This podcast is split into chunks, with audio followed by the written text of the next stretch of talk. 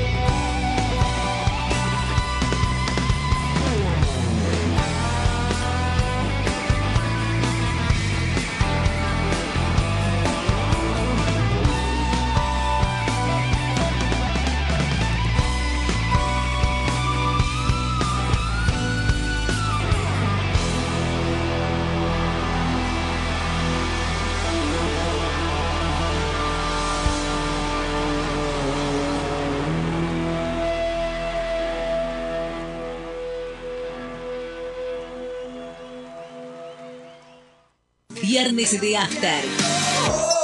Viernes de After. 88.1 FM Noticias. Una radio para no olvidar. Sergomint, máquinas y herramientas para talleres y gomerías. Tenemos las mejores marcas. Las mejores marcas. Balgon, COVID, TG, Bipal, Macking Parts. Además, cámaras de todas las medidas. Sergomint. Carlos Pellegrini 750, teléfono 423 43 49.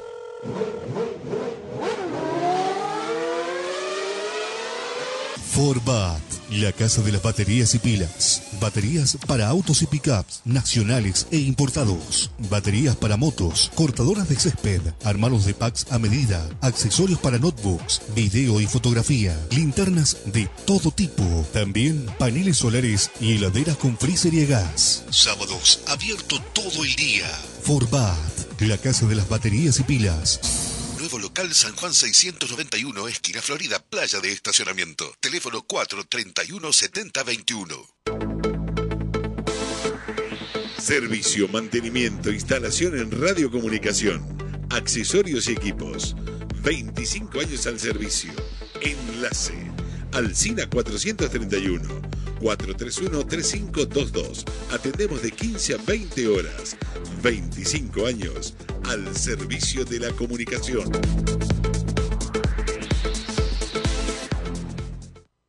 Panoju. Panorama Federal de Juicios a los Genocidas. Panoju. Panorama Federal Semanal. Panoju 106, semana del 23 al 27 de agosto. Novedades. Jujuy. Ingenio Ledesma. Fue elevada la causa contra Carlos Pedro Tadeo Blaquier y Alberto Lemos por los casos de Luis Ramón Aredes, Omar Claudio Gainza y Carlos Alberto Melián. Ahora, el Tribunal Oral Federal deberá fijar fecha de juicio para el entonces presidente, el directorio y el administrador de la empresa Ledesma. Provincia de Buenos Aires. Bahía Blanca.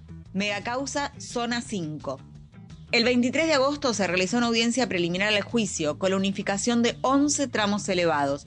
Hay alrededor de 40 acusados por los casos de 270 víctimas. El próximo 7 de septiembre se desarrollará el segundo encuentro virtual previo al debate oral. Neuquén. La Escuelita 7. En la audiencia del 25 de agosto, el Tribunal Oral Federal número 1 resolvió que se realice una inspección ocular de un avión militar modelo Twin Otter de similares características al que es investigado en el juicio por los vuelos clandestinos realizados para el traslado de víctimas detenidas desaparecidas en 1976 desde la capital neuquina hacia Bahía Blanca. Ciudad Autónoma de Buenos Aires. Megacausa ESMA, robo de bienes. El juzgado de instrucción convocó a declaración indagatoria al genocida, condenado dos veces a perpetua, Jorge Carlos Radiche y a su hermana Norma Berta el próximo 8 de septiembre a las 10 y a las 12 horas de modo presencial. Córdoba. Causas varias. La Fiscalía requirió el llamado de declaración indagatoria de 154 integrantes de Fuerzas Armadas y de Seguridad, a quienes acusaron por crímenes de lesa humanidad cometidos a 520 víctimas en el ámbito del tercer cuerpo del ejército, antes y durante la última dictadura genocida. Reclamo.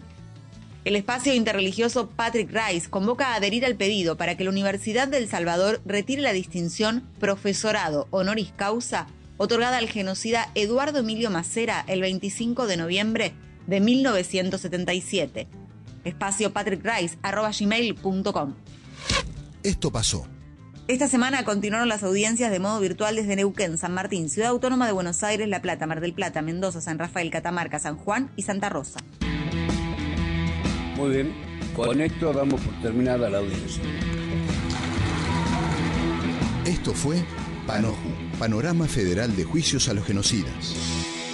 Una realización de Hijos Capital y La Imposible, www.laimposible.org.ar. Mientras todos buscan entretenerlo, nosotros lo invitamos a informarse. Nosotros lo invitamos a informarse. 88.1 FM Noticias. La primera del dial. Viernes de After. Viernes de After. Viernes, siempre es viernes en mi corazón. Siempre quiero la total destrucción de este mundo que he conocido. Y el trabajo que no tiene fin. Viernes, siempre es viernes. Ahora ya estamos más tranquila, creo que es. Este, Sofía ya, ya, aflojó un poco y está un poco más tranquila porque no está sola. Gracias. Porque está Gaby Careta. ¿Cómo, le va? ¿Cómo te va, Hola, Gaby? buenas tardes, ¿cómo están? Nuestra columnista de historia y hoy además este segunda hacer la segunda acá en, en, en Viernes de After ante la ausencia de Libera de Fabiana, que les cuento. Fabiana no está aquí porque se tomó unos días porque tiene una hija que hasta, las, hasta el martes era estudiante y el miércoles se transformó en ingeniera nuclear. Así que, que, a quien ya traeremos algún día a entrevistarla acá, la sacaremos a la madre del estudio y este, haremos la entrevista con, la, con Gaby por ahí. Nos contará esa tremenda experiencia de transitar los claustros universitarios, como bueno nos pasa, nos pasa a muchos en la Argentina, por suerte, porque en la Argentina la universidad sigue siendo un espacio de ascenso social todavía y esperemos que así siga siendo. Y bueno, y que cuente esa experiencia y la perspectiva de trabajo en algo que a muchos nos resulta muy ajeno, ¿no? Y sí, además uno no se imagina que es un ingeniero nuclear y además que Camila, eh, Camila Soria Gómez es fruto de el trabajo, entre otras cosas, del trabajo del profe Carlos, eh, eh, Daniel, Daniel Córdoba. Daniel, Córdoba. no me salió, me salía Carlos y dije no, iba a decir otro nombre Daniel cualquiera, Córdoba. Daniel Córdoba.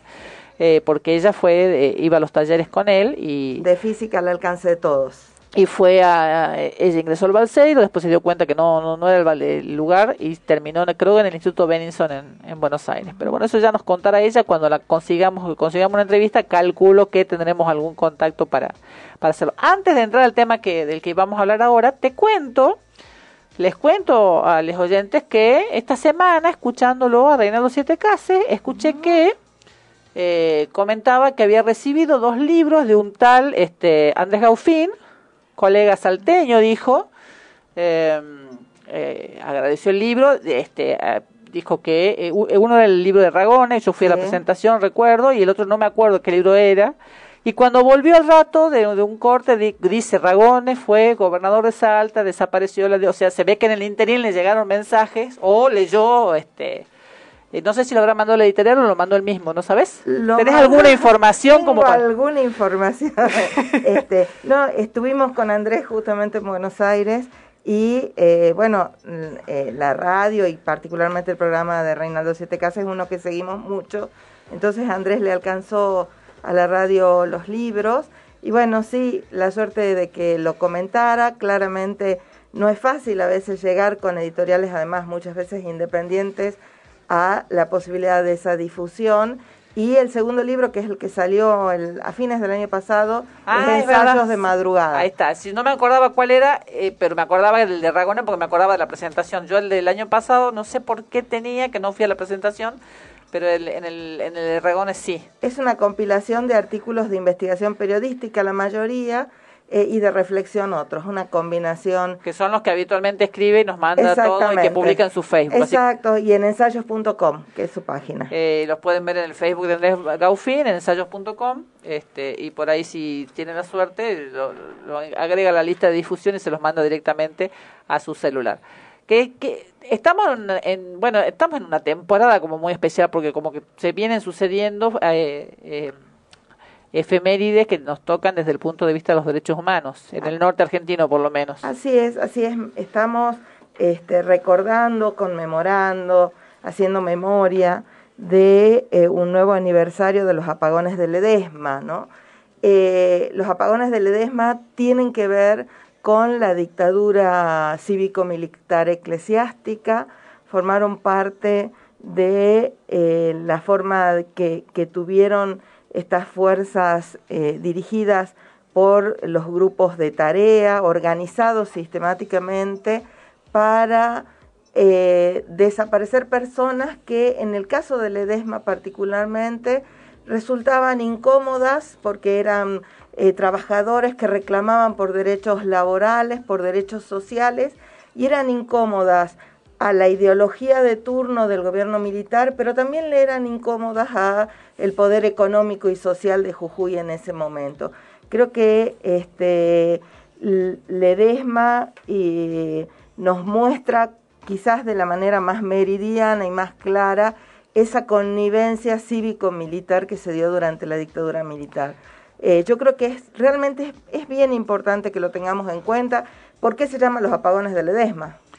a ver si le, eh, le podés contar a la gente, digamos, en realidad se aprovecharon mucho de también de, de estos de estos mitos y leyendas este, que había y, y eh, a partir de ellos eh, se, se instala la historia del familiar, que era una historia habitual en la zona y bajo esto se cubre, se empieza a cubrir las primeras desapariciones, hasta que una noche deciden, bueno, acá, lo, acá nos lo llevamos a todos.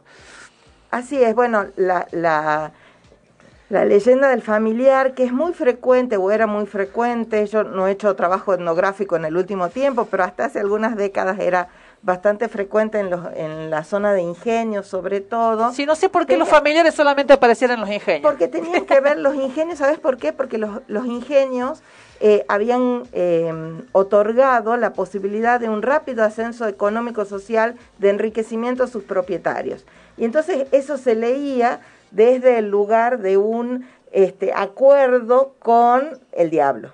Entonces, de alguna manera, la forma de pagar ese beneficio que se le había dado de rápido enriquecimiento tenía que ver con entregar personas que obviamente desaparecían en ese momento dentro, estamos hablando dentro de esta leyenda del familiar que seguramente muchos por ahí de nuestros oyentes conocen y recuerdan o han leído, ¿no? Eh, en dentro de esta figura entonces comienza a tejerse esta situación de, de desaparición de trabajadores a la luz de situaciones, o mejor dicho, a la oscuridad de situaciones. O sea, se producían literalmente apagones de luz en Ledesma a la noche y de allí los grupos de tarea eh, organizados secuestraban personas. Como decía, personas que eran fundamentalmente dirigentes eh, obreros, dirigentes sindicales, este, personas que muchas de las cuales hoy se encuentran todavía como desaparecidos, han sido asesinados, ¿sí? Algunos en realidad este, pudieron recuperar la libertad y han sido testigos también de toda, la, de toda esta, esta historia. Obviamente lo que se sigue pidiendo es el juicio, condena y cárcel efectiva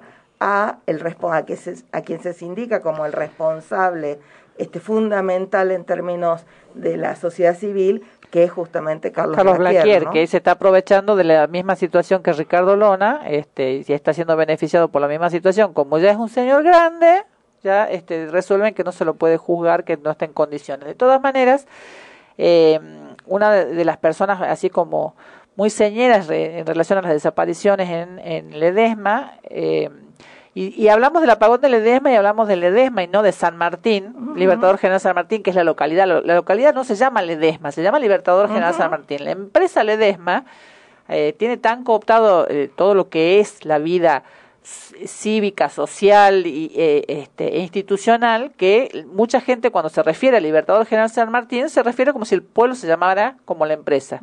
Así es quien era intendente del Libertador General San Martín en esa, en esa época era el médico Luis Aredes, que entre otras cosas, eh, muy similar a, a Ragón, ¿eh? Exactamente. Que también decidió imponer este, impuestos a, a quienes no, no les cobraban hasta ese momento. Eh, en el caso de Ragones fue al diario El Tribuno y en el caso de Luis Aredes a el ingenio Ledesma. Hasta ese momento el ingenio Ledesma se beneficiaba de este, eh, de una explotación sin, sin mayores este, tributos y eh, Aredes decide imponerle este, eh, la tributación, en el golpe queda, deja de ser intendente Luis Aredes y en, el, apagón este, es detenido, está desaparecido durante un tiempo y luego es, este, creo que un año después lo sueltan. Y poco tiempo después de que es liberado, desaparece desaparece. Porque no es que, eh, digamos, él, él, él, es detenido en el, apagón, desaparece en el apagón, pero después es legalizado, es, blanqueado en su situación de detención, pero este y desaparece luego de eso, en lo cual se escudan también para decir que no tuvo nada que ver con aquella detención. Eh, eh, no, no, podemos obviar que en, en Libertador General San Martín la policía estaba dentro de, del, del predio de Ledesma, Gendarmería estaba dentro del predio de Ledesma, Ledesma proporcionaba combustible a quienes, este, a, las fuerzas armadas para estos operativos. Y proveía inclusive algunos de los vehículos. De los vehículos. Algunos vehículos del ingenio fueron reconocidos como los vehículos que secuestraban a, a las personas, ¿no? Y eh, a nosotros, digamos, nos llega de cerca la, el, toda la historia del apagón. En, Jujuy pasó mucho con las empresas. Eh, pasó con Mina Aguilares, Mina Aguilar también pasó exactamente lo mismo. En el caso de Mina Aguilar, quien, este, quien iba eh, señalando a los jefes de cuadra y a los gremialistas este, dentro de para que los detengan era este, el capataz de la, de la mina. Eh, en el caso de Ledesma, uno de los que ha sido sindicado por este, este, por señalar e indicar a quienes detener es Juan de la Cruz Cairús, que fue entrenador de fútbol acá en Salta, en Juventud Antoniana, eh, y que eh, y casi fue este eh, entrenador de gimnasia y tiro, se lo pudo, este, ante el repudio se generó, Daniel Toro, yo recuerdo que generó toda una reacción respecto de, de este tema y se consiguió evitar que Juan de la Cruz Cairú fuera contratado como técnico en De gimnasia, gimnasia. de gimnasia y tiro. Inclusive inició una querella en contra de Daniel Toro por esa campaña eh, de la que eh, no fue fue absuelto porque eh, y el juez le dijo a, Caru- a Cairuz vaya y arregle sus asuntos en Jujuy porque claramente el problema acá no es lo que se diga de usted sino que usted tiene asuntos sin resolver. Juan de la Cruz Cairuz fue identificado por el hijo de Luis Aredes como quien entra a su casa este comandando al grupo que este que se llevó a su, papá. Sí, así que digamos te- hay testigos directos de que él estaba ahí. No es que se presupone que, que se supone que, que se asume que. Fue visto por el hijo de Luis Aredes, que era jo- no era un niño, era un, adolescente y que vio en el momento que ingresó a su casa y le indicó al, al personal del ejército que este que a quién llevar. La importancia, Vero, de recordar, de hacer memoria de esto, eh, y por ahí nos preguntamos, bueno, pero ¿por qué? ¿Para qué? Eh, ayer hubo una marcha, por lo menos por lo que señalan las noticias, realmente muy significativa, muy numerosa, casi como no se veía, bueno, en los dos años de pandemia, realmente creo que avivaron esta necesidad de estar en las calles y de manifestarse, pero también me preocupa que este, hace unas semanas, este, con motivo de la visita del presidente Fernández a Milagro Salas, el gobernador Gerardo Morales, en esa carta abierta, este, tendrá sus razones, seguramente hay cuestiones políticas de fondo, y seguramente Milagro Salas merece un juicio, un juicio con una justicia independiente, un juicio que realmente, en el cual pueda dar cuenta de si es responsable o no de lo que se le acusa. Ahora, más allá de esto, en esa carta abierta Gerardo Morales planteó que eh, Milagro Salas, es ella y su gente son responsables de los más, y cito textualmente la carta, de los más, de las más aberrantes violaciones a los derechos humanos. Yo creo que cuando Gerardo Morales dice esto, está Que además no está acusado de eso, digamos. que no tiene que ver con esto, que además hay, hay O sea, ninguna de las acusaciones que le hacen a ella tiene que ver con, eso. derechos humanos. No. Sí, en todo caso tendrá que haber, hay causas penales, o sea, de cual, como digo, merece, yo no voy acá a ser de, de juez porque me parece que no corresponde, sí creo que nos corresponde exigir una justicia independiente como nos corresponde exigirla en todo el país, en todas las provincias. Convengamos que uno de los problemas más serios que tenemos es la inexistencia de un poder, un poder judicial independiente, sea el régimen y el gobierno, poli- el, el, el color político del Sí, gobierno de turno. Y ¿no? además, además porque no solamente eh, involucra la justicia penal, sino que involucra a, to- a todos los fueros. Entonces, eh, eh, eso es lo que la gente por ahí no advierte, solamente ve las causas penales que salen en los diarios y no la cotidiana de los divorcios, los alimentos y demás, que tenemos un poderes judiciales ineficientes y, este, y,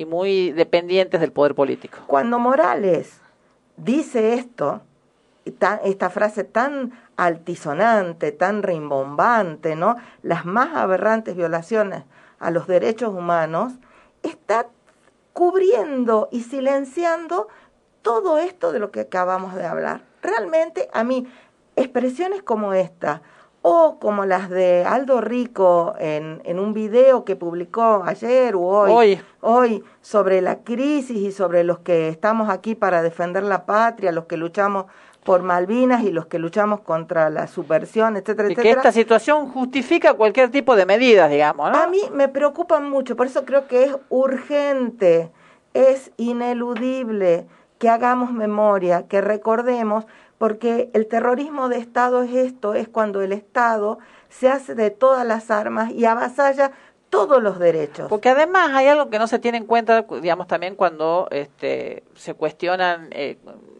los poderes económicos salen a cuestionar la imposición de impuestos y demás, que ese poder económico se construyó con esto. La mayor parte del poder económico existente actualmente se construyó en base a empresas que hicieron esto, porque esto lo hizo Ledesma en Jujuy, lo hizo Mina Aguilar en Jujuy, lo hizo la Velos del Norte acá, lo hizo Ford en Buenos Aires. O sea, Y lo hicieron los grandes productores de granos y de cereales en la Argentina que consiguieron durante la dictadura esta posibilidad de diferir el tiempo de la venta del tiempo de la entrega de dólares, ¿no? Que es esto que hoy genera la gran especulación y, la falta de dólares. Y las empresas de medios que se hicieron asignar, asignar eh, papel prensa, digamos, o sea, el poder económico actual en su gran mayoría, no, no voy a involucrar el 100%, pero un 80% fue construido en base a muerte, en base a... Eh, la utilización de, eh, de, la fuerza militar para sacar de en medio a aquellos que les reclamaban eh, derechos. Y esto era parte de un proyecto político económico que es la implementación del neoliberalismo. O sea, el neoliberalismo no llega a la Argentina con Carlos Saúl Menem, ¿eh? el neoliberalismo llega a la Argentina con la dictadura, era un proyecto a nivel mundial y una de las patas de ese neoliberalismo era justamente socavar las bases de la dirigencia sindical. Ledesma, los apagones de Ledesma son parte de ese plan de destruir y socavar las bases de la dirigencia sindical. Yo recuerdo que otra de las causas eh, eh, de, derechos humanos en, en, en, Jujuy tiene que ver, no, eh, Álvarez García, esta, no, no encontraba el, el, el apellido, Normando Álvarez García, era secretario de Trabajo durante su este, la, vigencia de su cargo, que es, eh, una de las cosas que se impuso en Jujuy fue el sábado inglés, esto de trabajar el sábado hasta el, solo hasta el mediodía y que la gente pueda descansar el fin de semana. Y a las empresas eso no les gustó porque eh, el manejo de las, de las empresas, de los ingenios, por ejemplo, y de las minas, en general se hacía, eh, en algunos casos, en Salta también, avasallando derechos de comunidades originarias, esclavizándolos, eh, erradicándolos de, su lugar de residencia y mandándolos a otro lado, esclavizándolos literal, ¿no? literal, digamos, de hacerlos trabajar a sol y sombra sin, sin percibir un haber, tirándole lo, que, lo que se les ocurría de comida y entregándolos al familiar, por decirlo de alguna manera, si alguno era medio revoltoso, para que no genere, para digamos, a, modo de enseñanza a los demás, para que no... Disciplinamiento. Absolutamente. Entonces, el familiar era para eso, era para mantener disciplinados aquellos que trabajadores esclavizados. Eh, y, y, esto, digamos, eh, son 46 años de la, del apagón. Eh, el, bueno, el, año pasado fue el 45, que, este, así que también estuvo marcha, pero la, marcha por el apagón es una marcha muy numerosa, viene gente de todo, de todo el país normalmente, se hace desde Libertador General San Martín, desde Calilego hasta Libertador General San Martín, eh, y lo que se pretende es mantener viva esa memoria, porque fue Carlos Blaquier, porque fue Alberto Lemos, que era el administrador, quienes no lo vieron les recomiendo ver el, el documental Sol de Noche, que este que refiere a la historia del apagón y donde entrevistan inclusive al cura del, del, de la parroquia de Libertador General San Martín y que dice que este, este bueno algo habrán hecho digamos este y a uno lo, escucha el cura y yo yo que soy creyente digamos se, me revuelven las tripas de solo escuchar este a ese ese, ese ser este, indigno eh, del, del del, ministerio, que, ministerio que, detenta, este, eh, hablando de las personas que desaparecieron de su, de su, de su feligresía. Un espanto. Véanlo, eh, la verdad que está bien llevado, no es, eh, digamos, no, se puede ver, no es una cosa que uno, este, no tiene escenas brutales. Y bueno, recordar siempre a Olga, Olga Redes, que ella sostuvo esa lucha en en Libertador General San Martín y terminó falleciendo a causa de la vagacitosis, que es una este, infección. Si es, si es es infección. No, eh, eh, es un daño que se produce, el estudiante esta que no me, no me responde. Ah. Em, la, eh, un daño producido en los pulmones por inhalar bagazo, que es el, esa montaña de bagazo que todos conocemos en la entrada de la empresa Ledesma se esparce por todo el pueblo porque ellos no disponen de esos restos este, como corresponde y eso perjudica y genera enfermedades pulmonares a toda la población del Libertador General San Martín. Prácticamente es una manera de decir que trabajan en lugares insalubres. No, ni siquiera que trabajaban en el pueblo, la gente que, vivía en el pueblo. que compartían, bueno, eh, también se relaciona con cómo vivían. Mucha de la gente que trabaja en empresas grandes se va y se muda al lado de la empresa. Pero sí, es culpa es parte de la culpa de la empresa de hacerse cargo de esas cosas. No, no, porque en el, eh, bueno, eh, eh, Sofía por ahí no conoce, pero en la, en la entrada de la empresa hay una montaña, una, como una pirámide de bagazo este, amontonado, y no está dispuesto de una manera segura. No hay un tratamiento, digamos, adecuado de todo lo que son los residuos.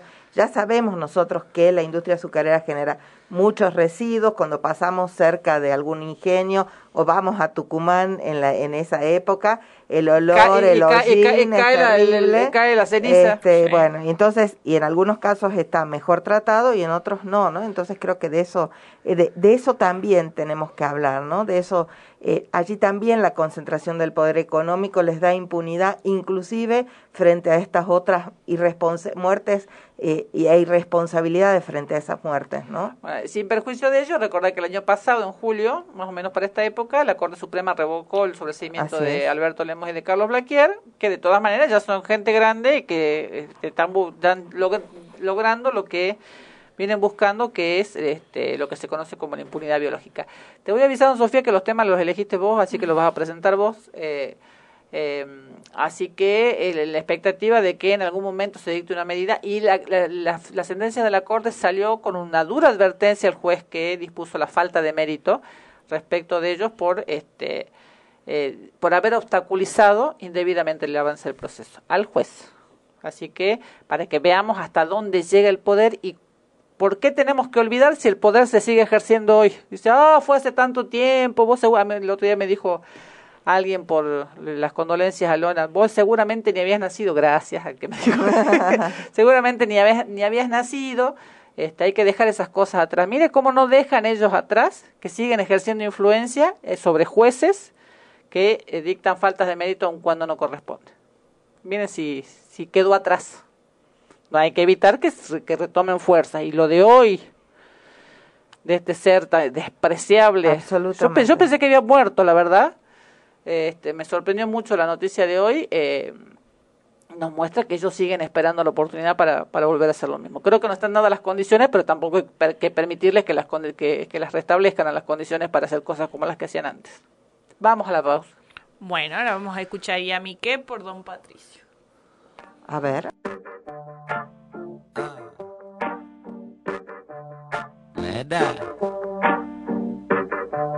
¿qué fue? Dice. Yo tengo ese estilo que tú quieres para ti. Sabes que cualquiera no lo puede hacer así. ¿Y a mí qué?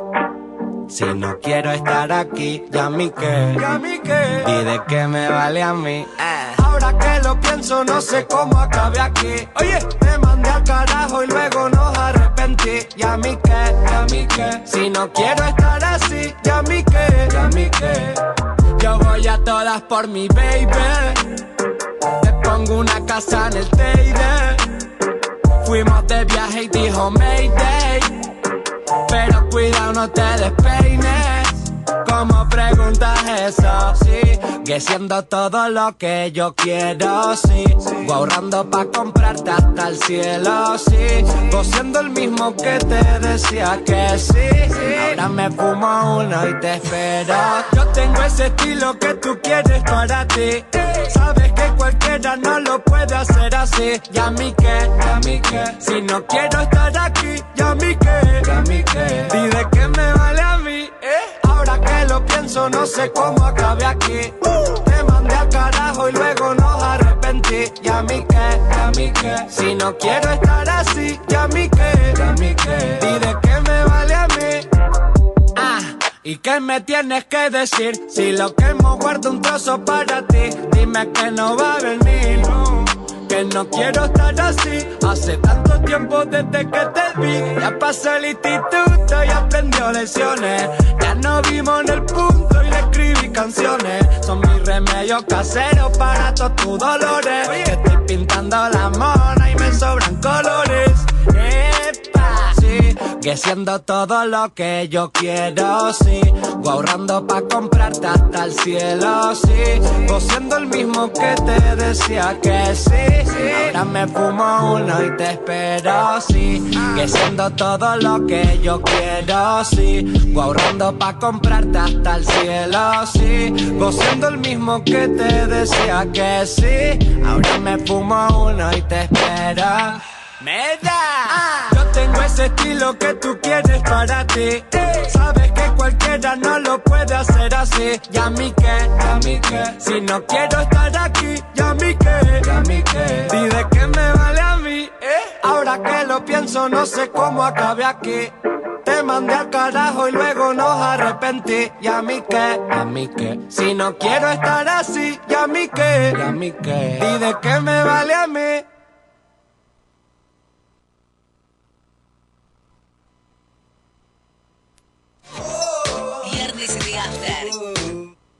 88.1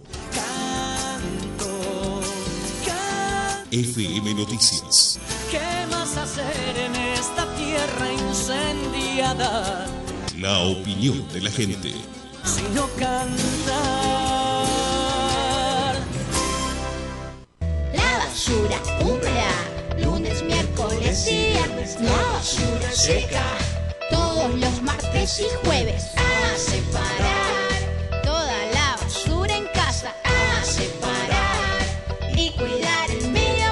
Betina Romero Intendenta, Municipalidad de Salta.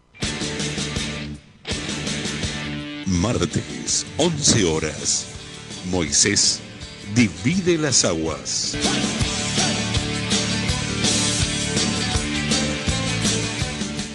www.turradioinfo.com, el sitio web para tu emisora en 5 minutos.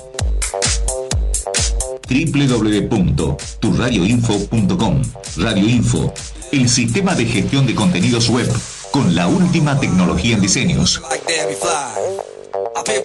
Disponibles para ordenadores y dispositivos móviles. Contactos al teléfono 03877 154 56 512. Gonzalo Sebastián Medina.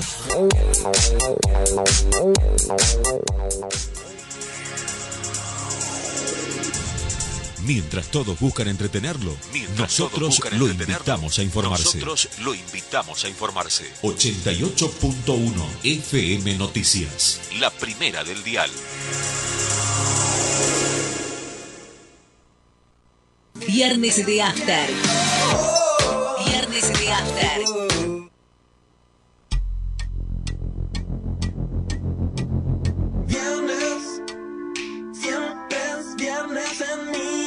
Corazón. Siempre quiero la total destrucción de este mundo que he conocido. El trabajo que no tiene fin. Oh, viernes, siempre es viernes en mi corazón. Quiero Estamos en 22 de, de julio y eh, estamos cerca de una fecha, bueno, yo no soy peronista, así que por ahí me toca menos, pero bueno, desde el punto de vista histórico es importante. Eh, escuché, por ejemplo, eh, que respecto del este del paro de la CGT que iban lo iban a hacer el 26 de julio, decidieron que no, lo mandamos a agosto porque no hay no está pasando nada en el país. eh, porque quieren respetar la figura de Eva Perón, que es de la que se cumple 70 años de su fallecimiento. Y como del tema yo no sé nada, eh, eh, gracias a Gabriela Careta eh, conseguimos contactarnos con Sandra Gayol, historiadora argentina, investiga en historia cultural temas como funerales políticos y poder. Es autora de Muertes que Importan, una mirada sociohistórica sobre los casos que marcaron la Argentina reciente. He visto que tiene algún otro trabajo, libro vinculado también con, este, con Eva Perón y estamos en contacto con ella. Buen día Sandra, Gabriela, Sofía y Verónica te saludan. ¿Cómo te va? Muy bien, buenas tardes. Un gusto hablar con ustedes. Igualmente. Eh, estaba viendo que tenés eh, otros temas. Me, me decía Gabriela que estás escribiendo un libro sobre la muerte de Eva y sus funerales, pero he visto que tenés, no sé si son artículos o, o- o- o libros escritos ya sobre, sobre este tema. Sí, estoy, Gabriela te ha informado muy bien, estoy tratando de terminar un libro sobre la, eh, la enfermedad, la agonía la, y la muerte de Eva y el funeral. Y bueno, he hecho, eh, tengo publicaciones parciales eh, sobre el tema. eh, y más, algunos adelantos ya, ya he hecho y bueno, y ahora estoy tratando de terminar el libro. Lástima que no he llegado para, para el 26, para los 70 años, pero bueno, se leerá el año que viene. Ah, hablábamos antes de, de arrancar en, en uno de los cortes con Gabriela y bueno, Sofía es mi hija también, que por supuesto es más chica que yo, este que por ahí, eh, 70 años, yo vengo de una familia antiperonista, o sea, con lo cual eh, lo- no he escuchado nada bueno de, lo- del- de los funerales y de la situación, digamos, pero vos desde tu lugar, ¿qué es lo que qué es lo que investigás, qué es lo que contás, qué cómo fue todo esto?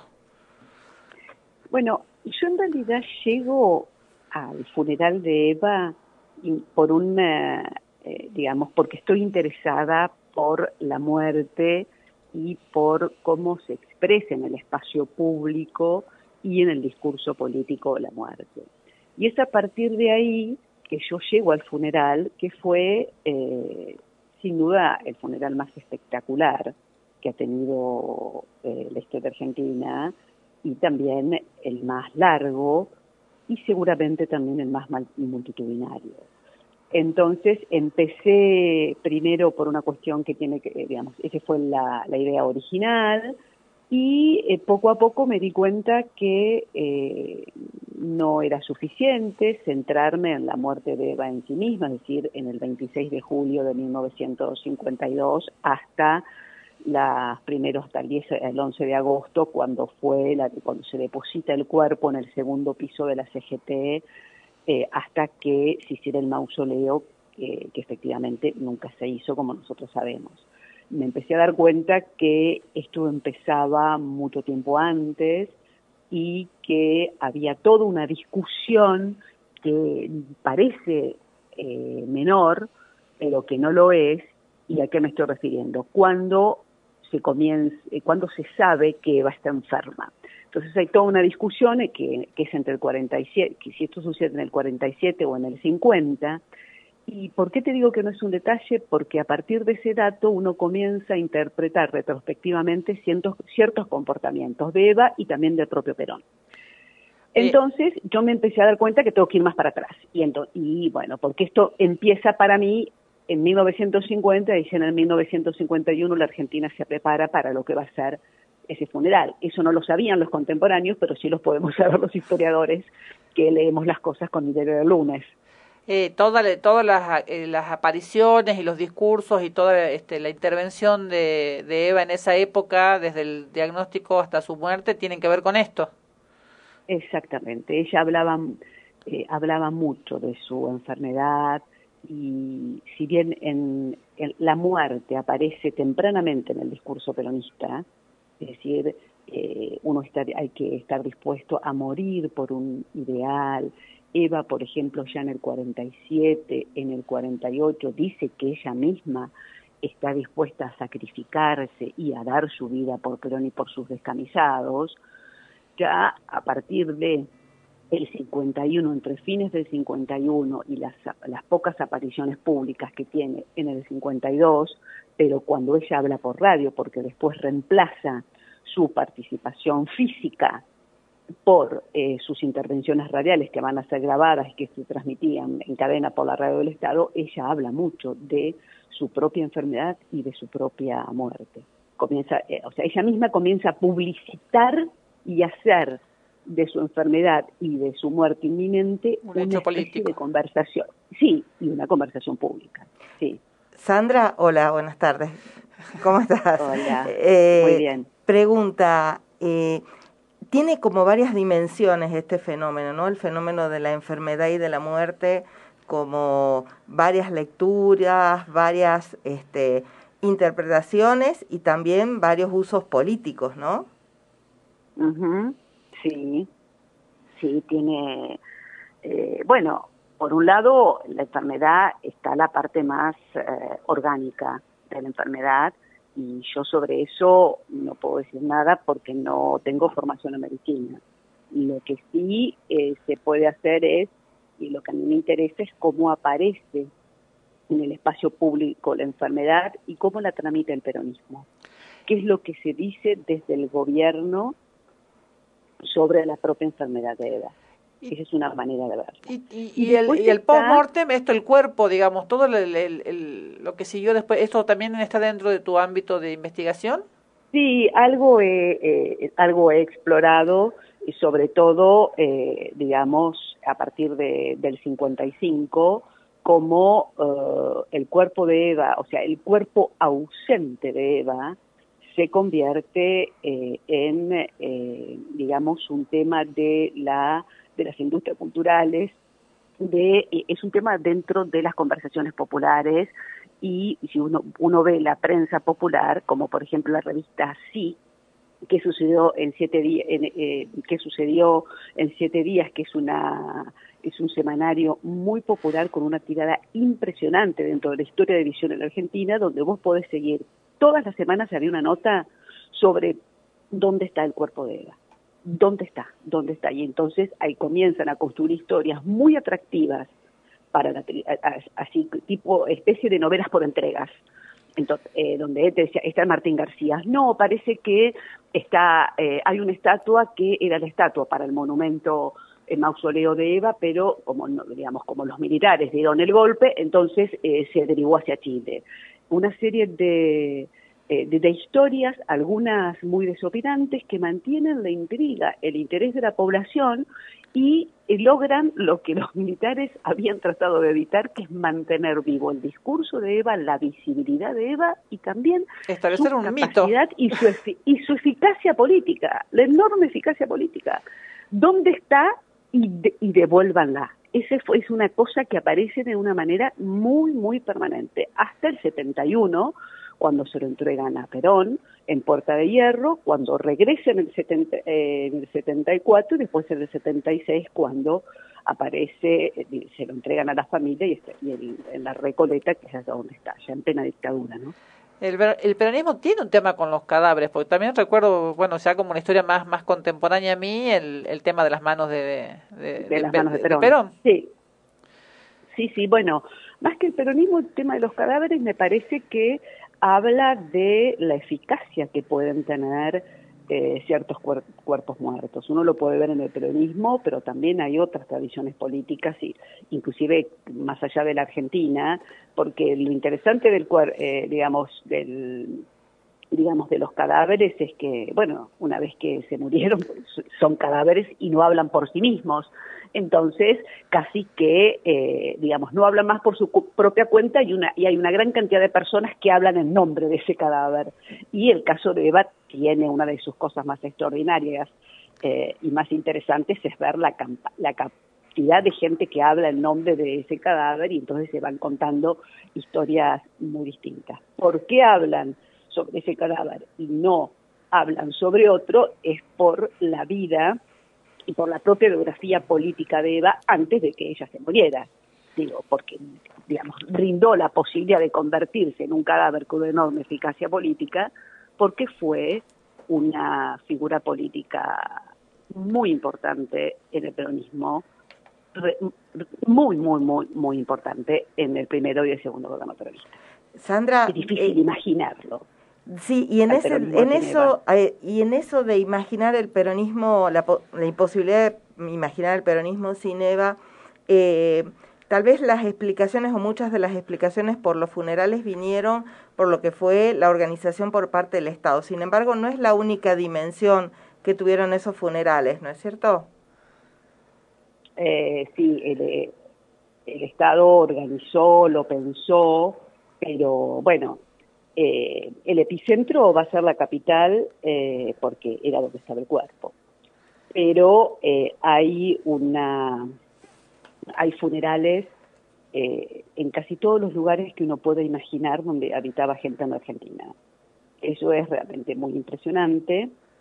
Se hacen, digamos, en los espacios locales hay un funeral donde se pone una foto de Eva, generalmente es la misma, es esa foto de Eva de semiperfil, que es un poco la que se Es la que está en el edificio de... Exactamente, sí, más o menos esa es la, es la foto, hay algunas excepciones, pero en general esa es la foto y la gente pone flores, va a orar, digamos, y aquí entra, eh, más que el Estado, te diría toda una tradición de religiosidad popular y de espiritualidad que es más allá del peronismo.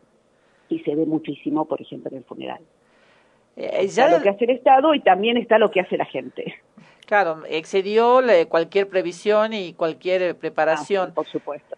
Saliendo específicamente de Eva, ¿qué te lleva vos a interesarte en, en, en, en las muertes? Porque veo que muertes que importan, eh, eh, te referís al, al secuestro y asesinato de Sivac, de, a la masacre de Ingeniero Budge, a los casos Carrasco, María Soledad y Cabezas, las muertes de Costec y Santillán, la tragedia de Once, Max- este, Maximiliano Ferreira, eh, Rafael Nahuel, o sea, ¿cómo llegás a, a- a- cómo alguien se interesa en la muerte como fenómeno, como hecho político, que entiendo yo que lo que es ahí donde te estás fijando, pero cómo se cómo ese enfoque, cómo llegas a ese Y a enfoque? mí me, a mí me, hay toda una tradición de una historia social de la muerte. Y a mí lo que me interesaba es por qué algunas muertes eh, que uno podría pensar, bueno, nos va, digamos, que no, no estaban llamadas a trascender, digo.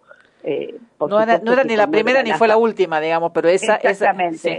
Pero ¿qué es lo que tienen algunas que son eh, que rápidamente pasan al espacio público, se politizan, interpelan al Estado, los gobiernos tienen que responder, la gente se moviliza, se interesa, reclama por justicia, que por qué algunas sí y otras no. Y es así un poco como yo eh, empiezo con el tema de la muerte a partir de esta pregunta. ¿Por qué María Soledad y por qué no eh, tantas otras chicas que también eh, habían, o habían sido asesinadas, eh, inclusive por varones de las élites locales, y, sí conmocionó tanto y generó tanto impacto y tuvo tanta capacidad de agilizar cambios como, por ejemplo, el asesinato de María Soledad. A partir de esa pregunta, ¿por qué algunas sí y otras muy similares no? Es como yo empiezo a pensar la relación entre la muerte y la política. Y los funerales de Estado es otra manera de ver, porque no cualquier persona recibe un funeral de Estado. Yo no voy a recibir un funeral de Estado cuando me muera, seguramente. Eh, bueno, no hay ninguna- te hago una pregunta. ¿Fue María Soledad la que te despertó esta específicamente? Porque veo que referís mucho Bueno, a ella. Eh, sí, a mí me... Sí, porque soy mujer, eh, porque yo eh, ya tengo recuerdos de como ciudadana común, eh, seguía eh, sobre todo eh, la Odisea y el periplo de su madre y de su padre por la televisión, eh, seguía Fanny Mandelbaum, leía Página 12, entonces era una etapa donde yo estaba saliendo de, de, mi adolescencia, entonces fue muy conmovedor. Entonces tengo ese registro como ciudadana, ¿no? Eh, y siempre me pareció, eh, digamos, un caso muy dramático, eh, muy terrible y al mismo tiempo digno de ser mirado con más atención y digno sobre todo para ver cómo, cómo impactaba más allá de la familia, que fue realmente desolador, pero eh, en Catamarca y también cómo se veía, por ejemplo, desde Buenos Aires, ¿no? Cómo se pueden contar historias distintas de, una, de un mismo fenómeno. Y eso me, a mí me, parecía, y bueno, después cuando fui a Catamarca y ya tuve la posibilidad eh, de entrevistar a su madre y todo, me resultó eh, más, más necesario y el compromiso fue, te diría, mucho mayor. Acá, sí. a- acá Sofía, en, en el corte, cuando hablábamos antes de entrar a este, este bloque, eh, hizo la- una relación que me parece acertada y que tiene que ver con un comentario que acabas de hacer. Eh, ¿Maradona entra en, en, en estos funerales de Estado como, si- como, No, como posible objeto de análisis?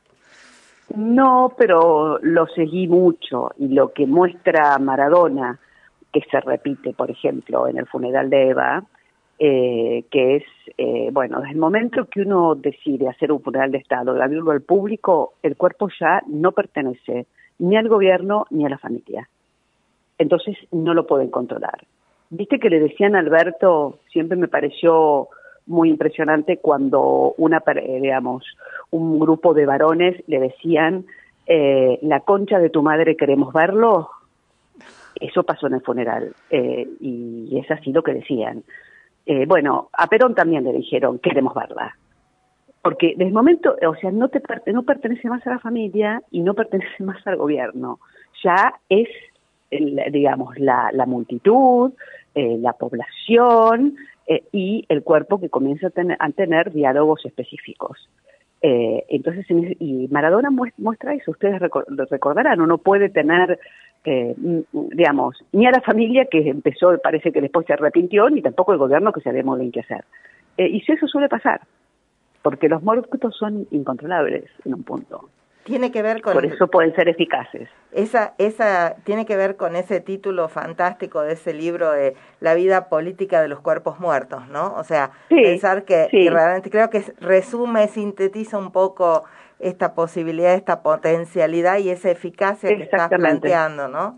Este, Exacto. inclusive tanto los que me parece el- este así este diálogo entre esos funerales de estado y esos otros funerales que debiendo ser privados se convierten en muertes que importan, en muertes que marcan un antes y un después, en este caso en la sociedad argentina, ¿no? La verdad que nos quedamos esperando el libro de Eva Perón, este, esperemos que salga pronto, eh, creo que sale por la Universidad de Quilmes, pero mientras tanto eh, recomendamos y nos vamos a, a leer este fin de semana Muertes que importan, una mirada sociohistórica sobre los casos que marcaron la historia argentina reciente de Sandra Gayol y Gabriel Kessler.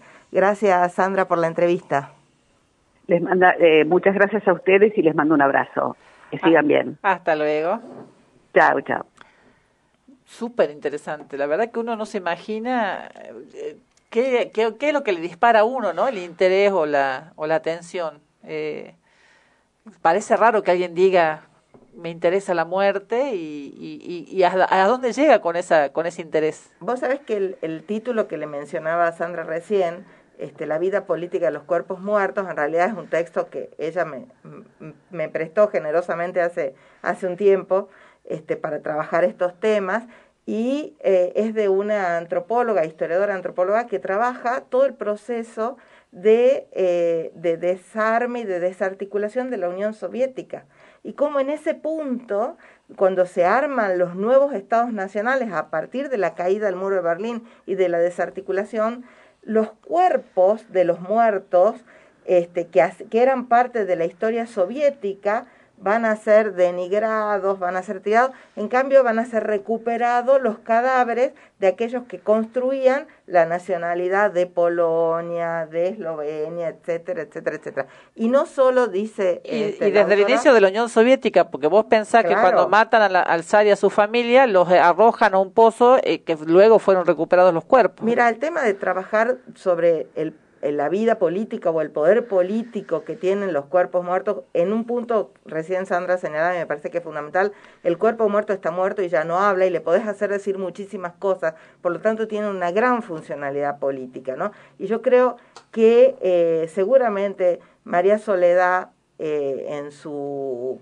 en su adolescencia, en su alegría de vivir, nunca se imaginó ni su muerte, ni todo lo que ella iba a significar para la política y para la justicia argentina. Obviamente que hay detrás una lucha de muchas personas para que esto saliera a la luz, para que se hiciera justicia y para que quedara como un, como un caso testigo dentro de la, de la Argentina y hoy no nos sorprende estar hablando de las muertes vinculadas a los hijos del poder, ¿no? Es algo que en general está instalado y sobre lo que podemos seguir hablando en la Argentina y me parece que eso es fundamental. No se lo imaginó este Carrasco tampoco No y, y, esta, y en, justamente ahora te- estamos viendo cómo se siguen repitiendo estos hechos, pero no se imaginó, por ejemplo, Carrasco que no solamente la importancia que iba a tener, sino que iba a ser quien diera por finalizado el servicio militar obligatorio. Es.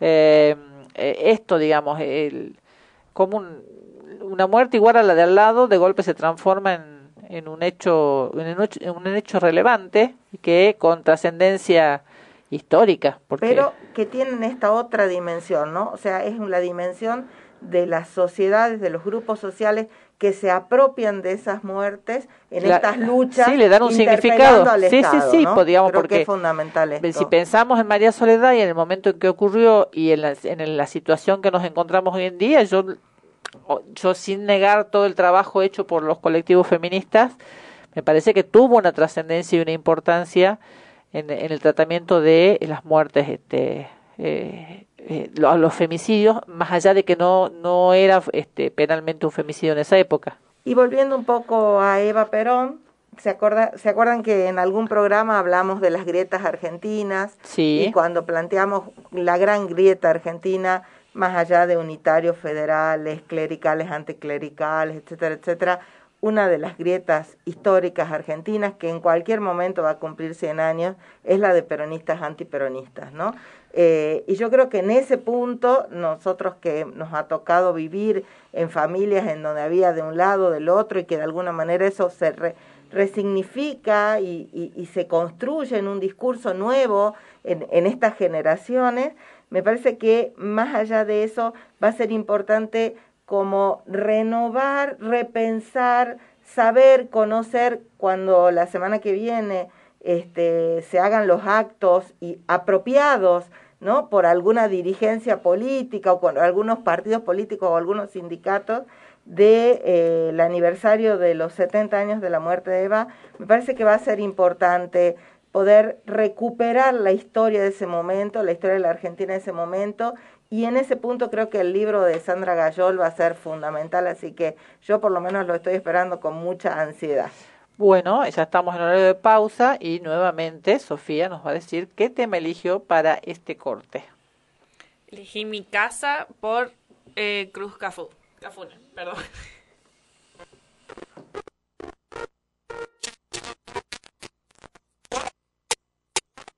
Cruzy. 420 con los 840. ¿Qué carita tienes? Me dice desde la puerta. Perdona, más olvida qué hora era la fiesta. Hoy empecé a fumar antes de tú estar despierta. Chacho, chacho, qué vergüenza. Nah, nah, a gusto en verdad. Yo traje un vino y unas papas y me sirvieron macaronesia. Shit, mami, I'm a real pin, mami, pero esto es demasiado. Esto es un cuarto de caldera. Ay, papi, I'm the baddest hit, papi. Mi primer nombre es Candela y mi apellido fue Galera. Ay, Dios, ay, ay, mi cabeza. Me ven la copa roja y creen que es clipper de fresa. Ay, Dios, ay, ay, mi cabeza. Todos mis fiolos pobres, todos mis fiolos con cadena. Just chillin', just poppin', just sippin'. Just loitering con todos mis chiquis, cogiéndonos la penca que acabo con Whitney, pero es que el resto está ya en modo Britney. Y pienso, oh, chacho, menos mal que no es mi casa. Menos mal que no es mi casa. Niño, menos mal que no es mi casa. Menos mal que no es mi casa. Menos mal que no es mi casa. Te lo digo. Menos mal que no es mi casa. Menos mal que no es mi casa. Menos mal que no es mi casa. Y esto más, pero tú no eras lesbiana. Ah, que sigues siendo lesbiana. Ah, que estás muy enamorada. Ah, que tu novia no sepa nada. Vale. Now we talking te fileo. El niño de la isla se pasa de burletero. Un fiolo de la colonia sin forma ni fundamento. Un fiolo de la colonia, pero la piba mami acento. Ah, R-H-U-C-A. Cruz K47 emborcada, papá. Ese bicho es mejor que lo partas. Yo la última vez me olvidé a la piba dentro de la tarta. Ta, tar, ta, tartamudo de la chiva. Ta, te ayudo si quieres, piba. Tramadol y frescolita para mis causitas. Si buscas así, vino hasta Iris, está pa' allá arriba. Just chillin', just poppin', just sippin'. Just loitering con todos mis chiquis, cogiéndonos la penca que acabo con Whitney, pero es que el resto está ya en modo Britney y pienso, oh, muchacho, menos mal que no es mi casa, menos mal que no es mi casa, menos mal que no es mi casa, menos mal que no es mi casa, menos mal que no es mi casa, casa, menos mal que no es mi casa, menos mal que no es mi.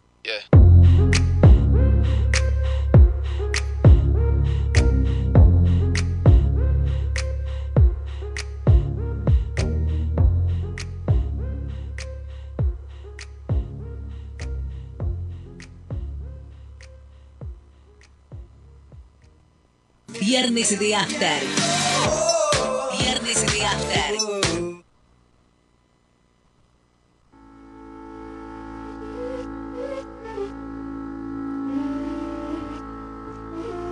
La verdad es un valle triste, un par de ojos llorosos, dos pies descalzos. La verdad es un llanto ahogado, una carcajada feliz, un beso robado.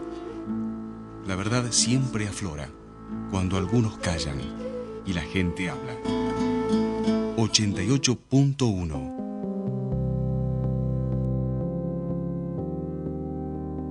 FM Noticias. Un aire de libertad.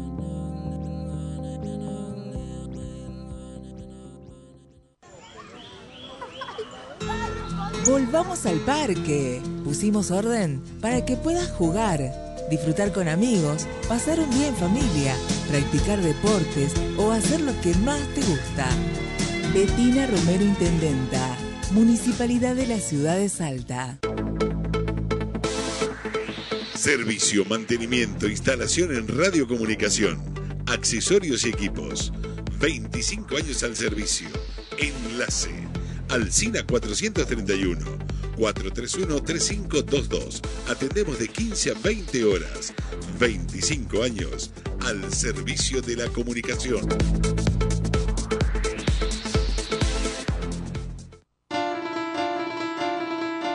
Nunca vamos a dejar de ser ciudadanos comunes. 88.1, 88.1, 88.1. FM Noticias.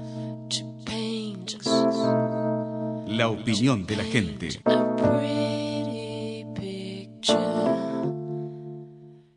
Viernes de After. Viernes de After. Viernes, siempre es viernes en mi corazón. Siempre quiero la total destrucción de este mundo que he conocido. Y el trabajo que no tiene fin. Oh, viernes, siempre es viernes en mi corazón. Quiero regalarme un montón. Todo el tiempo. computadora, así que no puedo cantar porque no me sé la letra.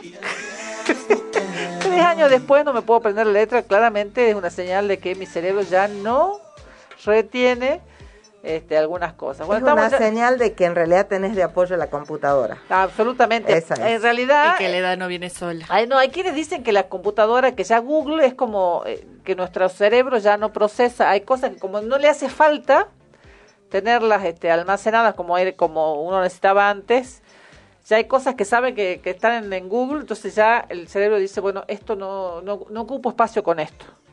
Bueno, me está pasando con esta canción. en realidad nunca fui muy buena para acordarme las letras de las canciones, salvo los estribillos, así que eh, seguiría... Pero este justo era el estribillo. ¿O no? No, no, no, no, Ah, no, bueno, el menos estribillo mal. todavía, no, no, no. Menos mal, menos mal entonces. Bueno, les cuento que para el fin de semana, para aprovechar, hoy en el MAC están inaugurando cuatro muestras. eh, y si la pandemia fuese la venganza de Gaia, es una. Generar un territorio para poder habitarlo.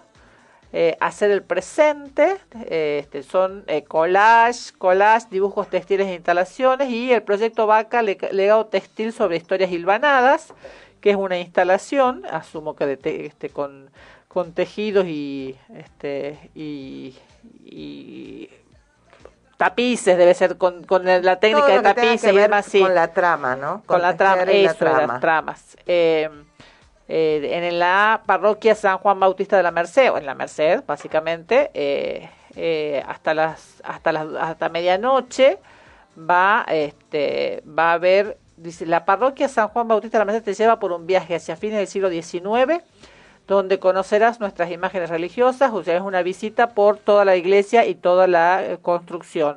También en el Complejo Cultural San Francisco, pero bueno, esto fue a la mañana, pero esto se repite cada tanto, hemos, este, ya hemos este, comentado eh, que se, se hacen recorridos por dentro del complejo cultural sí. y a veces lo que también hay es una exposición que, yo, eh, que hemos ido a ver con Fabiana, es una muestra con, eh, con mapping de la historia de los franciscanos en Salta que está muy bien realizada, se hace en el patio del, del, del, Del convento.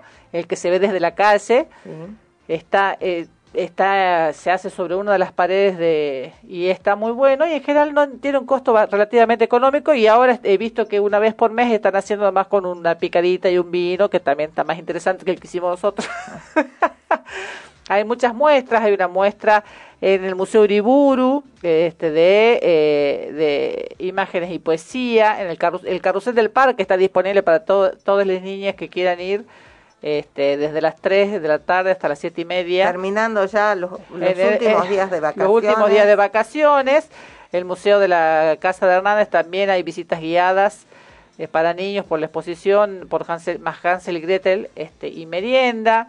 Hay eh, diversas actividades, hay mucho para hacer en Salta eh, y volviendo al tema, esto ya también lo comentamos el viernes pasado, hay un necrotour en el cementerio de la Santa mira Cruz que se hace los jueves y viernes de julio a partir de las 5 de la tarde y son tour temáticos por el cementerio de la Santa Cruz. Así que eh, se cobra, pero entren, este, este es súper interesante, así que yo este, lo, lo haría. ignecrotour.salta, el que le interese, en Instagram para buscarlo y este, hacer una, un, un paseo con guía, porque a veces uno hay lugares por los que pasa habitualmente y que no, no mira y cuando va con alguien que conoce, descubre, descubre cosas nuevas, digamos. Es muy interesante. Yo tengo una tesista en turi de turismo que acaba de presentar su tesis justamente sobre el cementerio de Santa Cruz como recurso para turismo cultu- cultural. Con Y un sí, bueno, en, planteo en- muy interesante. en Buenos Aires, en, Recoleta, bueno, uno de los cuestionamientos es. que está haciendo es el costo que se ha impuesto ahora al ingreso a, a Recoleta, porque la ciudad de Buenos Aires ya lo tomó como un como un hecho turístico este que le puede generar ingresos, así que eh, sobre todo con las figuras que están enterradas en el cementerio de la Recoleta. Claro, nosotros, nosotros tenemos una riqueza particular que tal vez no sea la arquitectónica de Recoleta Sí. o de o de los este, cementerios europeos, pero tenemos nuestra propia riqueza en lo que son las devociones populares, ¿no? Hay otras manifestaciones que hacen del cementerio de la Santa Cruz realmente un espacio culturalmente interesante. No voy a decir que es lindo, no no No, pido pero la- pero sí que vale la pena visitarlo porque de alguna manera los cementerios este, muestran eh, buena parte de, de la Eh. sociedad, son, son un reflejo de la sociedad que somos. Hay un,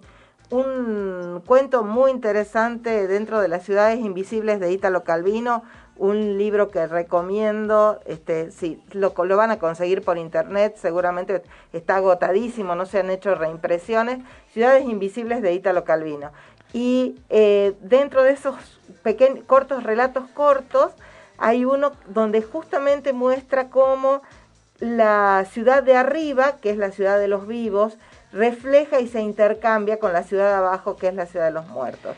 El el va- estatus social se debe ver ahí también de acuerdo a la, a la- forma de los enterramientos, las ubicaciones eh, más lindas para los que tienen más dinero, las Exactamente. Las atenciones, este, las expresiones, las expresiones de amor, de desamor, que también están presentes en los cementerios. No todo es social, también hay sentimientos, también está la expresión alumbrar, ¿no? El tema de los familiares que van todo el tiempo a alumbrar a sus difuntos, los las personas que van y hablan con sus muertos en el cementerio, o que toman o que cantan con sus muertos en el cementerio. Esas particularidades son muy propias de nuestros cementerios, de nuestros cementerios andinos y el de la Santa Cruz no es una diferencia, así que este me, me voy a sumar a ese tuit que estás, que estás diciendo. Está bu- está- me parece de lo más la vez pasada también lo comenté me llamó la atención y ahora lo vuelvo a ver y este bueno es un pendiente Eh, eh, hablamos muchas veces esto de poder ver esto las ciudades como como lo mismo que hacemos en en las ciudades que vamos a visitar eh, lugares que vamos a ver en las ciudades que va- y no los conocemos en las nuestras digamos entonces por ahí eh, eh, empezar a ver la, la ciudad propia como como turista y empezar a ir a esos lugares que la gente que nos viene a visitar a veces viene tener recibimos visitas a nuestras casas y conocen lugares que nosotros no conocimos. Yo cuento siempre que una vez en, en Córdoba eh, mando fotos al grupo de mi familia del Museo de Ciencias Naturales y mi hermano que vive en Córdoba hace 30 años me dice, ¿dónde es eso? que era el Parque Sarmiento. Nunca había ido, no sabía que existía. Eh, y yo lo descubrí este, aprovechando los miércoles gratis de los museos. me recorrí todos los museos que pude de, este, durante tres semanas porque me equivoqué con los, la fecha de los pasajes y demás. Dije, bueno, tuve tres semanas, que no me está tres semanas mirando el techo. en casa de estudiantes que no tienen para comer, no tienen nada, entonces me dediqué a, a pasear como turista. Eh, les cuento que la, la, la banda Arbolito este, cumple 25 años. Eh, Arbolito, el nombre Arbolito eh, eh, no es por hacerle la competencia a Árbol, sino que tiene que ver con el caci aquel cacique de este del sur, que bueno hay una escuela inclusive hoy en día que se llama Arbolito, eh, que resistió este, todo lo que tiene que ver con la conquista del centro, lo, posterior a la conquista en realidad. Y a partir de Arbolito, el cacique, toman el- la banda el nombre y se dedican a hacer una fusión de música moderna con la música este andina en general, porque es más bien andina, más allá de la elección del, del personaje, es más bien andina la, la música y la instrumentación. Yo siempre me río porque los he visto acá, los he visto en, la- en, en, en la zona de la Balcarce, un recital que dieron en- frente a la estación del tren, y yo decía, pensar que el- los padres de estos chicos cuando estudiaban violín, eh, eh, Música clásica. de- claro, todos los instrumentos, porque to- son todos instrumentos súper clásicos y que uno los escucha interpretando los temas que ellos interpretan, que además tienen mucha alegría, mucha, este, y hablan de temas, este, a veces terribles, pero, este, pero con mucha, con, con mucha vivacidad. Así que vamos a arrancar, este, eh, este, este último bloque con eh, Indestructible, un tema que han presentado ahora comenzando los festejos por su 25 aniversario.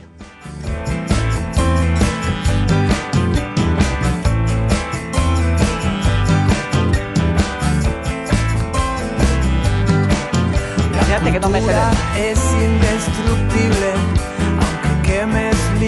Imagínate que no me sé la letra, entonces me corté. Pensó que me estaba hablando sin saber. Este, eh, no me sé, puedo aprender la letra de Siempre es Viernes y me voy a saber la letra de Indestructible, digamos que. Hay algunos temas que elegí, la de, que elegí este, del arbolito que sí me sé la letra, pero no es precisamente este el tema, así que no los voy a poder deleitar con mi dulce voz. Escuchemos Arbolito.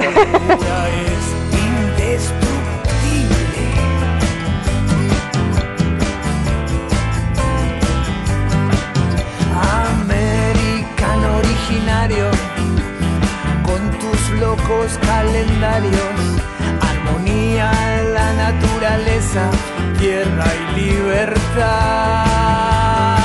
Son gitanos, siglos perseguidos, musulmanes, negros y judíos. Y con tus colmillos asesinos lo vas a lograr. La cultura es indestructible. ¡Ey! La cultura es indestructible. Y también le piden, nos piden, le piden para la mano eh, en otro tema.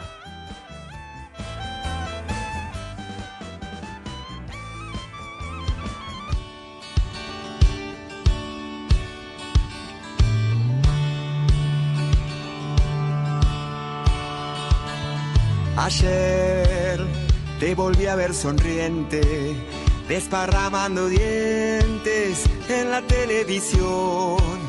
En mi opinión, la cosa no es para risa. Si estamos en la cornisa, vos sos el empujón. ¿No les hace acordar a nadie en estos días? Nadie. Ayer escuché en la radio que un experto en Ohio dijo que vamos bien. Ya ningún experto dice. Sorry, man. Venite por el barrio, yo te doy mi salario y te quiero ver. Para, aunque te cierren las cuentas, mis sueños no están en venta. Para la mano, para.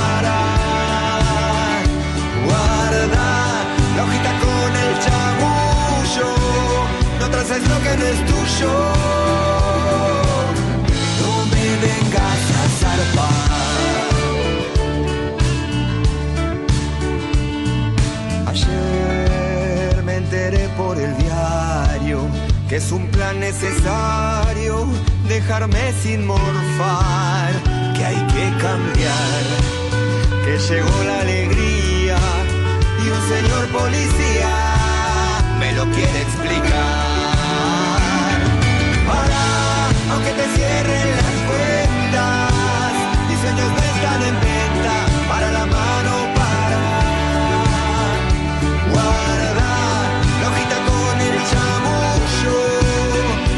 lo que no es tuyo. No me vengas a zarpar. No me vengas a zarpar.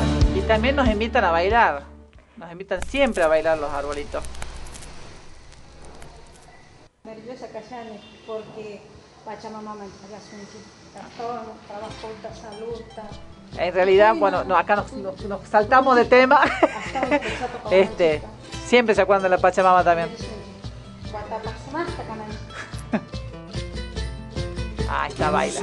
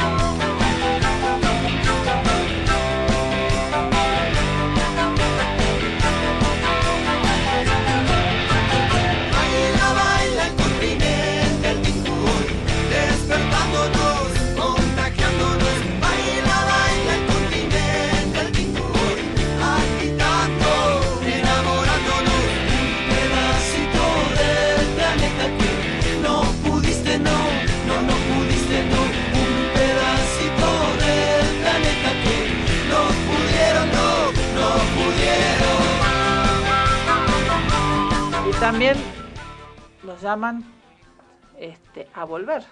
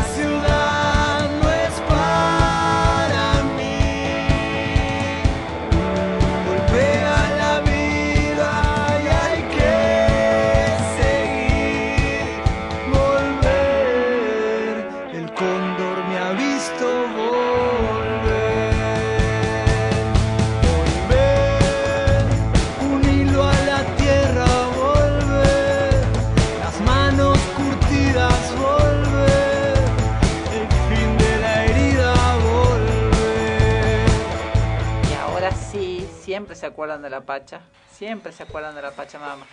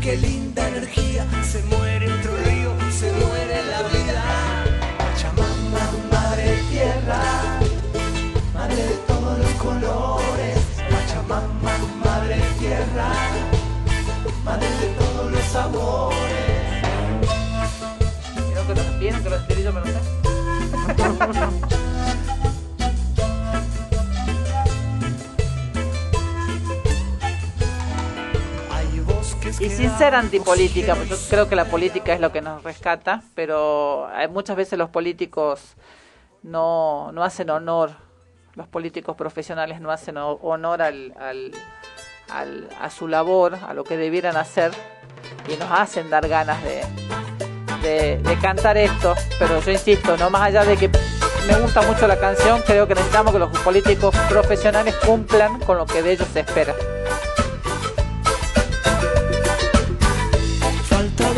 Vergüenza, falta verdad, falta en tu mente la libertad, faltan monedas para viajar, faltan fábricas, falta hasta el pan.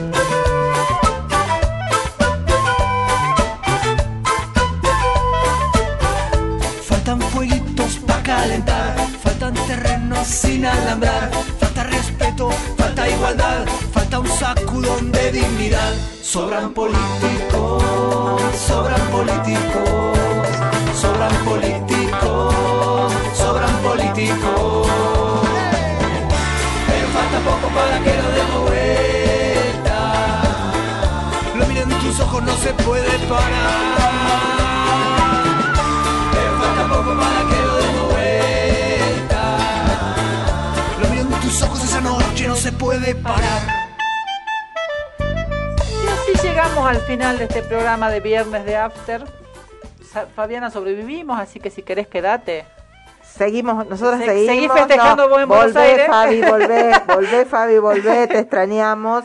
Eh, y vamos llegando al final de días que vienen siendo duros, eh, difíciles. Y que no parece que vayan a aflojar. que no parece que vaya a aflojar, pero que con Arbolito se hace más fácil seguir eh, esas letras comprometidas, pero por otro lado que nos hacen también bailar y también pensar que eh, lo que falta también se consigue por la lucha de los que estamos. Así que creo que el compromiso pasa pasa un poco por ahí. Nos vamos bailando Sí, nos va- también en este viernes de After, Nos vamos ¿no? bailando, no se desanimen, aprovechen lo- los días que lo- hacer lo que se puede, como se puede y bueno, ya salimos de tantas que saldremos de esta también.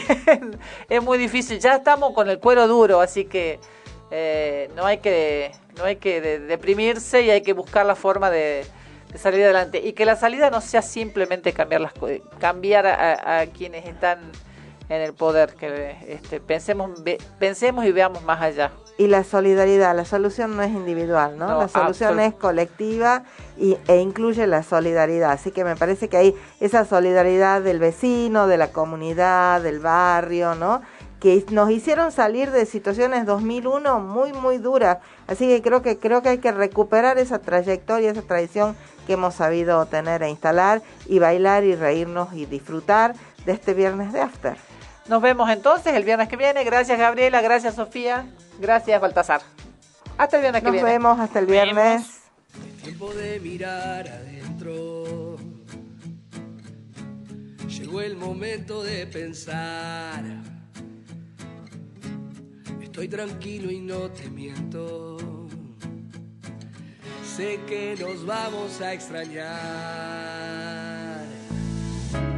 Puedo sonar exagerado. A veces me quiero matar otras te quiero acá a mi lado. Montaña rusa emocional.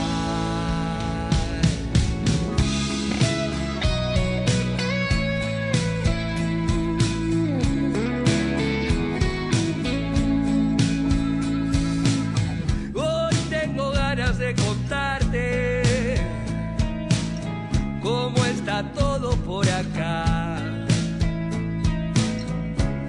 Voy esquivando este desastre.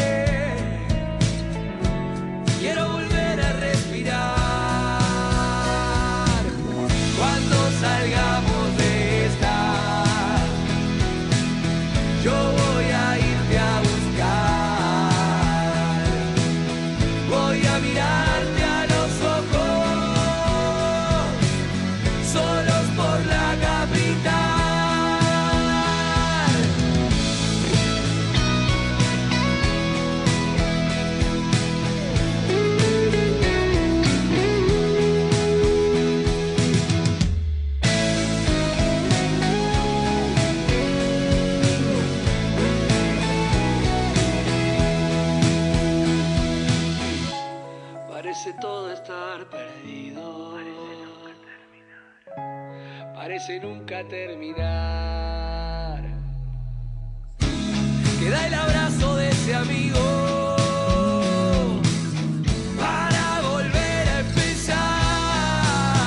Ey, Cuando